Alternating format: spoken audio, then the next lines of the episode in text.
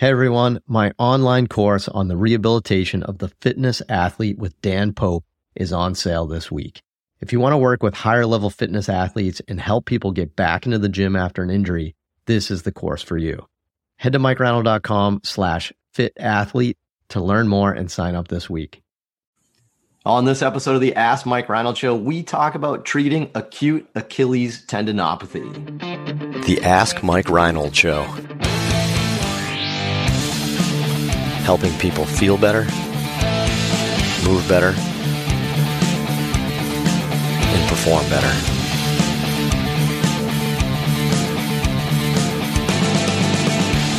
Before we get to the podcast, I wanted to make sure you knew about my free online course on the introduction to performance therapy and training. If you want to learn how to get started optimizing and enhancing performance, this is the course for you. Head to mikereinold.com slash performance to sign up today. Welcome back, everybody, the latest episode of the Ask Mike Reinold Show. I am at Champion PT and Performance up in Boston with a bunch of our crew here today. Let's see, I got Lisa Russell. She's looking up at me on my screen, which was like super Brady Bunch. That was awesome. Lisa Russell, Dave Tilley, Lenny Macrina, Mike Scaduto, Dan Pope, answering your questions today. Len, who who's our question reader for today? Our question reader is a, PT student that we just cherish. He's just an amazing little PT student. Uh, it's Trevor Claridge from Belmont University uh, down in um, uh, Nashville, Tennessee. We have friend Mike Voight, who is an instructor there, and so we cherish uh, that relationship at Belmont. So good job, Trevor, for keeping that going. And Trevor, I don't know if anybody's told you this, but you are by far the best student we have right now. Yeah, keep it up. Like excelling. All the other students are annoying, but keep it up. Oh no, wait, you're the They're so quiet. All the other ones are so quiet. Very quiet. like they never even show up to work. Wow. Yeah, I've never seen them. awesome, Trevor. What do we got today? So Tanya from Colorado Springs. How do you manage moderate to severe pain with acute Achilles tendonitis with no reported history of Achilles tendinopathy? The physician ordered oral steroids and a walking boot and no physical therapy for three to four weeks. Mm, all right. I would inject the ten, right. inject the ten with steroids. did, did, did, they do it? No, it's oral. They did oral. All right. Yeah. Uh, moderate to severe pain, acute Achilles tendonitis, no history of. This is the first episode. Is this Dan Pope? Is there a name? Is there a Dan from Massachusetts? Walking at the lake house. Dramatic stare walking at a lake house. Uh, the first is it weird? The first thing that went to my head is like it's gout. Is that what? um, uh, uh, Dan, you want to uh, you want to give your case study of yourself and maybe talk about this a little bit? Oh, I don't know. I, I have seen this a few times too from some docs, and it it makes me scratch my head a little bit. So someone's Achilles is hurting them a lot, and I think generally these folks have tried a few things. They're not getting better, and the doctor just suggests using a boot. You know, so I don't know if that's what's going on with your patient, but for most cases of tendinopathy, reactive tendinopathy, tendonitis, whatever you want to call it, um, you generally you'd like to have more of an active approach maybe they're just so irritated that they're not able to get through their regular life without flaring things up, you know? So generally we want to keep people as active as we possibly can. But I think maybe in these cases, the doc is figuring like, we just need to calm this down as much as possible. They keep flaring it up. So, um, yeah, I don't know what the question is. Is the doctor making the right decision or what do you do, you know, in this instance, you know? But yeah, um, I think, yeah, I think it's more of like what we what we do, right? And and this is where like I hate when a like when you get these blanket statements. So like you go on an oral steroid, so it's probably a five day dose pack, right? And then you say go on a boot and no physical therapy for three to four weeks. Well, I mean, if the steroids work, you should be pretty dang close. Like day six, day seven, like what if you're feeling great? I mean, we're really going to literally do nothing for three more weeks and have nobody hmm. even monitor that, nobody even check on that, right? So I don't know. I mean, so I so I'd say you know Dan from there. Why don't we why don't we ignore the no PT for three to four weeks part and just talk about like how we would handle it? But acute to moderate Achilles tendonitis with no history, right? They're in a boot for now. Let's assume there's nothing we can do. Let's assume now they just come to you for the first time a few weeks out of the boot. What's your what's your thought process on on how they should present and and what our next step should be? Yeah, I think that's a little tough. Hopefully, their pain levels are down first and foremost, right? So let's assume that they're feeling pretty good at this point. Um, they just got really weak. You know, you just had them in a boot and nothing was working uh, for a long period of time. So I think you have to be really, really careful for these folks. Um, I'm guessing they've had a long history. They're probably freaked out to move. You know, I'm working with someone right now had the same situation, a lot of foot pain boot for a long period of time, came out, they're afraid to move whatsoever because at this point they haven't. And every time they tried to move, it hurt in the past.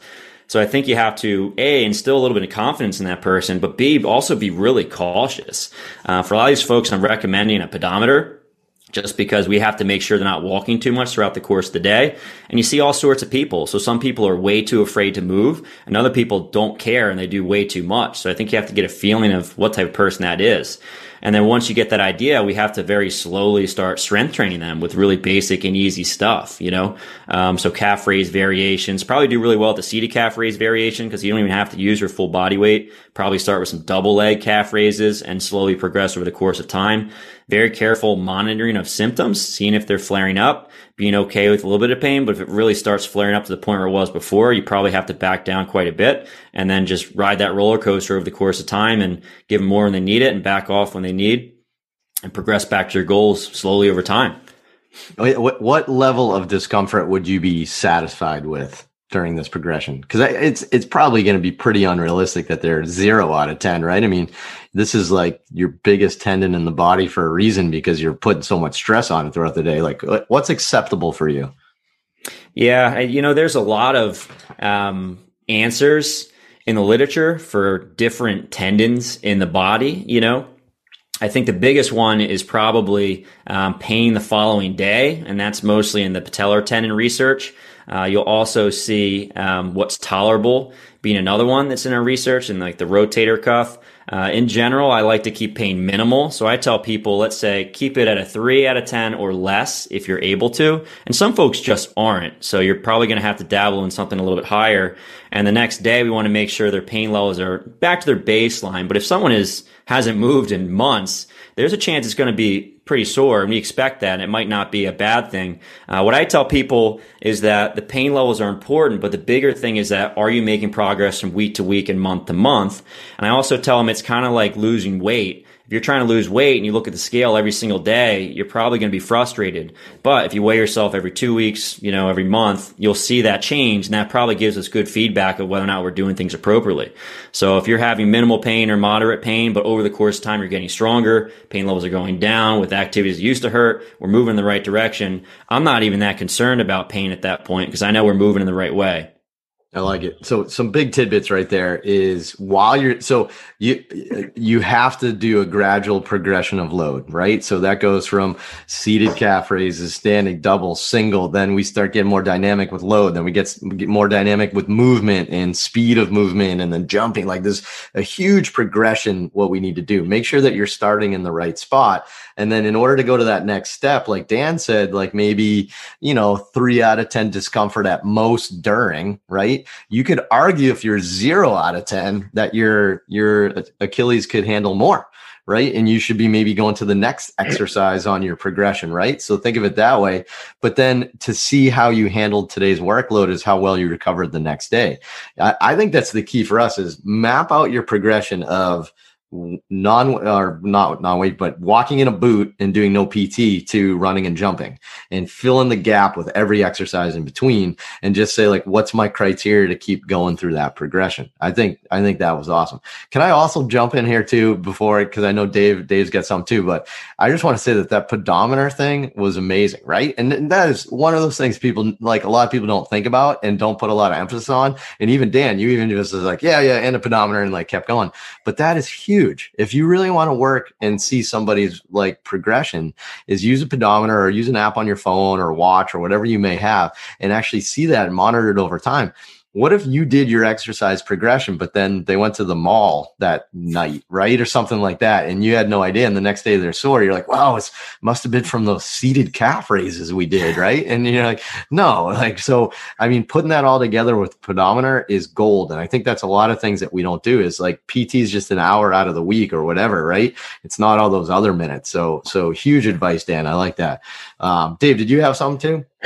Yeah, I just want to kind of put some more thoughts too, because I think um, a lot of people, especially working with any athlete really who has an Achilles issue. So I unfortunately see a lot of Sever's disease in younger athletes, but also like uh, older Achilles tendinopathies and, and also tears as well. But like, I think that the progression out of the boot is sometimes such a struggle. It's similar to like how docs sometimes are like, all right, no lunges ever, no squats ever, but you can run it three months, right? And the same thing happens right. with the boot. It's like, wear the boot for full weeks and like, yeah, go for it. Try to do some jogging. And I think like that lack of guidance around the boot transition really makes a lot of people frustrated because they can't get back to daily life. And I just came to my mind because I literally had someone last night who she had a, a, a dome issue, but like she came out of the boot or is instructed to come out of the boot and she's really struggling a lot just to walk normally and have, not have any pain. So I think using um, one a heel wedge for these people is really important is to give them like a usually get them at like cvs or somewhere but it's just like three layers you can rip away like a half centimeter i'm sorry a half inch every time. If they go from the boot the boot is so rigid they have zero dorsiflexion and it gets really really stiff in the capsule and really stiff in their achilles.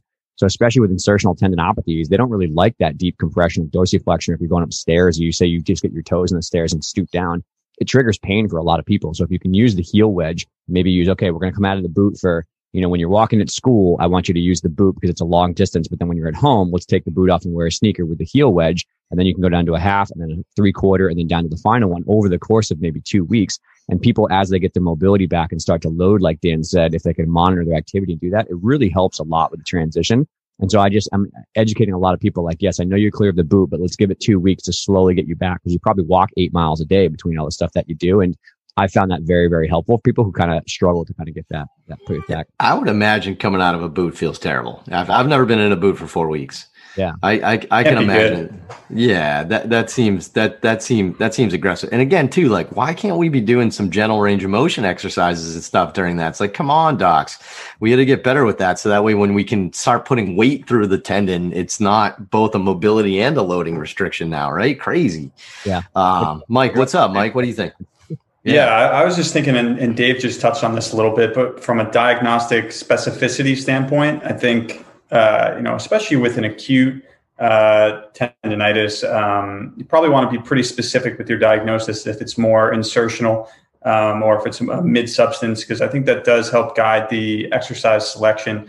Uh, maybe more of an insertional, but down by the calcaneus, uh, really flared up. You know, you, you may when you're working on your calf raises, you may just have them go to neutral at the beginning and not go past into dorsiflexion because that will recreate some of their compressive um, issues if you think they're having issues with compression of the tendon around the calcaneus versus more of a mid substance. Maybe you can work into a deeper dorsiflexion range when you're doing your calf raises and your seated calf raises. They may be able to tolerate that, tolerate that um, pretty well. So I think it does guide the exercise selection, especially early on when you're trying to calm down the area, but also you know generate a little bit of capacity in the calf. Um, I think that can be fairly helpful for people. Yeah. To, to me, this seems like a fun one, right? I mean, think about like what Mike, Mike and Dan just kind of talked about. It's like we get to think of like this huge exercise loading progression, which I think this that's what we think's fun in our world, right? Is like how do you get from point A to point Z, right? And all those things in between. And that's, you know, great tidbits on variations on how you would do that. Like this is actually a fun one for me uh, in my mind because this is like PT to the T, right? It's workload progressions, exercise selections, and just gradual like building them up over time. I mean, this is like a perfect perfect one. So um, awesome, good stuff. Well, hopefully that helps, Tanya. Um, you know, it, never fun to deal with somebody in that much pain, especially with an Achilles. Um, you know, Achilles are tough. Like you don't you don't want that thing to to progress, and that's probably what the physician was thinking there when they got so conservative on her. Uh, but something to keep in mind. But um, awesome stuff. Good luck with that. If you have questions like that, again, head to mikereinold.com, click on that podcast link, and you can fill out the form to ask away. But um, be sure to subscribe, rate, and review us on iTunes and Spotify, and we'll see you on the next episode. Thanks again. Thanks so much for listening to the podcast. If you have a question you'd like us to answer, head to mikereinold.com slash podcast and fill out the form to submit your question. If you enjoyed this podcast, please subscribe, rate, and review us on Apple Podcasts, Spotify, or wherever you listen to your podcast. And please share this with your friends to help spread the word. It would really mean so much to us. Please check out all my online courses, articles, newsletter, and more at mikereinold.com. There's always a ton of great perks for my newsletter subscribers. And be sure to check for my other podcast, the Sports Physical Therapy Podcast, where I go deep into topics and interview leaders within our field. See you on the next episode.